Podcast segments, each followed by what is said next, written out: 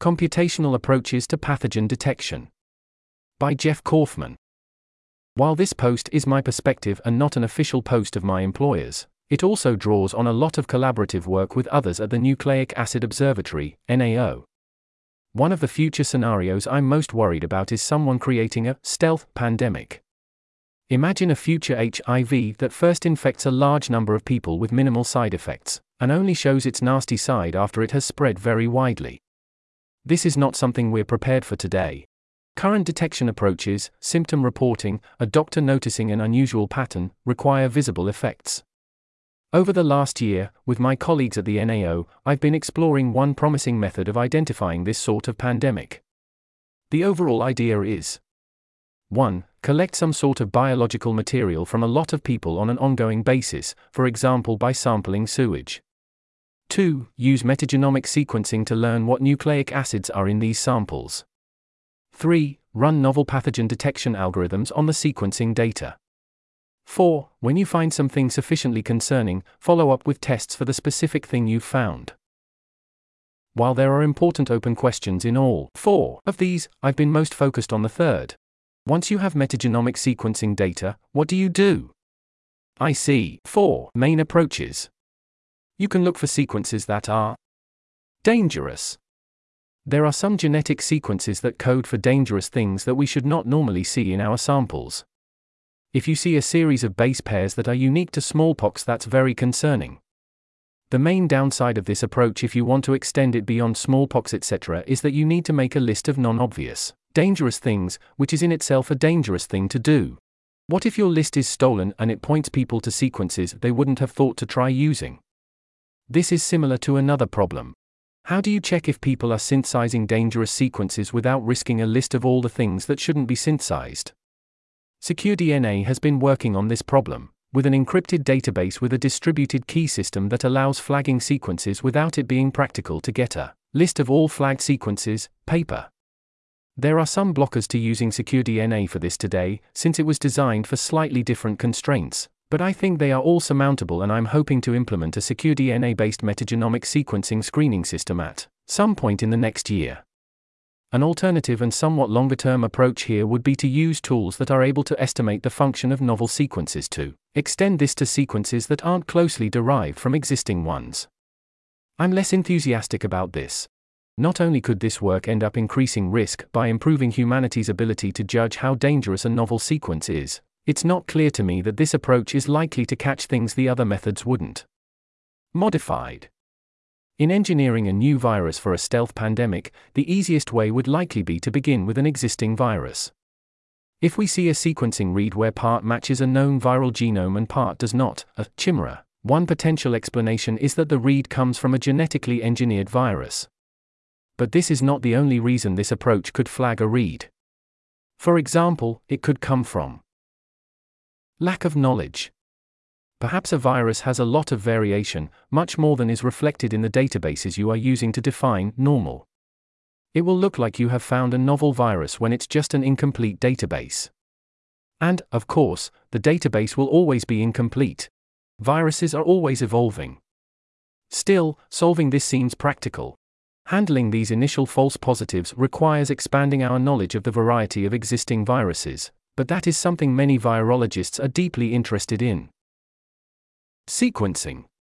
Perhaps some of the biological processing you do prior to, or during, sequencing can attach unrelated fragments. When you see a chimera, how do you know whether that existed in the sample you originally collected versus if it was created accidentally in the lab? On the other hand, you can a. compare the fraction of chimeras in different sequencing approaches and pick ones where this is rare and b. pay more attention to cases where you've seen the same chimera multiple times. Biological chimerism. Bacteria will occasionally incorporate viral sequences. This method would flag this as genetic engineering even if it was a natural and unconcerning process. As long as this is rare enough, however, we can deal with this by surfacing such reads to a biologist who figures out how concerned to be and what next steps make sense. This is the main approach I've been working on lately, trying to get the false positive rate down. New. If we understood what normal looked like well enough, then we could flag anything new for investigation. This is a serious research project. If you take data from a sewage sample and run it through basic tooling, it's common to have 50% of reads unclassified. Making progress here will require, among other things, much better tooling, and maybe algorithms, for metagenomic assembly. I'm not aware of anything that could efficiently integrate trillions of bases a week into an assembly graph. Ryan Teo, a first year graduate student with Nicole Wheeler at the University of Birmingham, has started his thesis in this area, which I'm really excited to see. Lenny Justin, another first year graduate student, with Kevin Esvelt, is also exploring this area as part of his work with the NAO. I'd be excited to see more work, however, and if you're working on this or interested in working on it, but blocked by not having access to enough metagenomic sequencing data, please get in touch. Growing. It may turn out that our samples are deeply complex. Potentially, as you sequence, the rate of seeing new things falls off very slowly. If it falls off slowly enough, and then you will keep seeing new things that are just so rare that you haven't happened to see them before. I am quite unsure how likely this is, and I expect it varies by sample type. Sewage is likely much more complex than, say, blood, but it seems possible.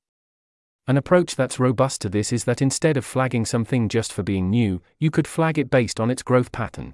First, you've never seen it, then you see it once, then you start seeing it more often, then you start seeing it many times per sample.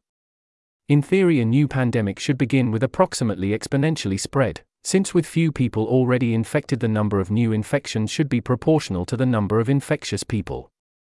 At the NAO, we've been calling this exponential growth detection, EGD.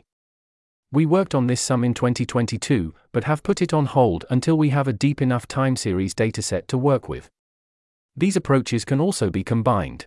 If a sequence originally comes to your attention because it's chimeric but you're not sure how seriously to take it, you could look at the growth pattern of its components. Or, while you can detect growing things with a genome free approach simply by looking for increasing k-mers, the kind of thoroughly understand the metagenome work that I described above as an approach for identifying new things can also be used to make a much more sensitive tool that detects growing things. In terms of prioritization, I'm enthusiastic about work on all of these, and would like to see them progress in parallel. The approaches of detecting dangerous and modified sequences require less scientific progress, and should work on amounts of data that are achievable with philanthropic funding. De novo protein design is getting more capable and more accessible, however, which allows creation of pathogens those two methods don't catch. We will need approaches that don't depend on matching known things, which is where detecting new and or growing sequences comes in. Those two methods will require a lot more data, enough that unless sequencing goes through another round of the kind of massive cost improvement we saw in 2008 to 2011, we're talking about large scale government funded projects. Advances in detection methods make it more likely that we'll be able to make the case for these larger projects, and reduce the risk that the detection ability might lag infrastructure creation. This article was narrated by Type 3 Audio for the Effective Altruism Forum. It was first published on November 1, 2023. To report an issue or give feedback on this narration, go to t3a.is.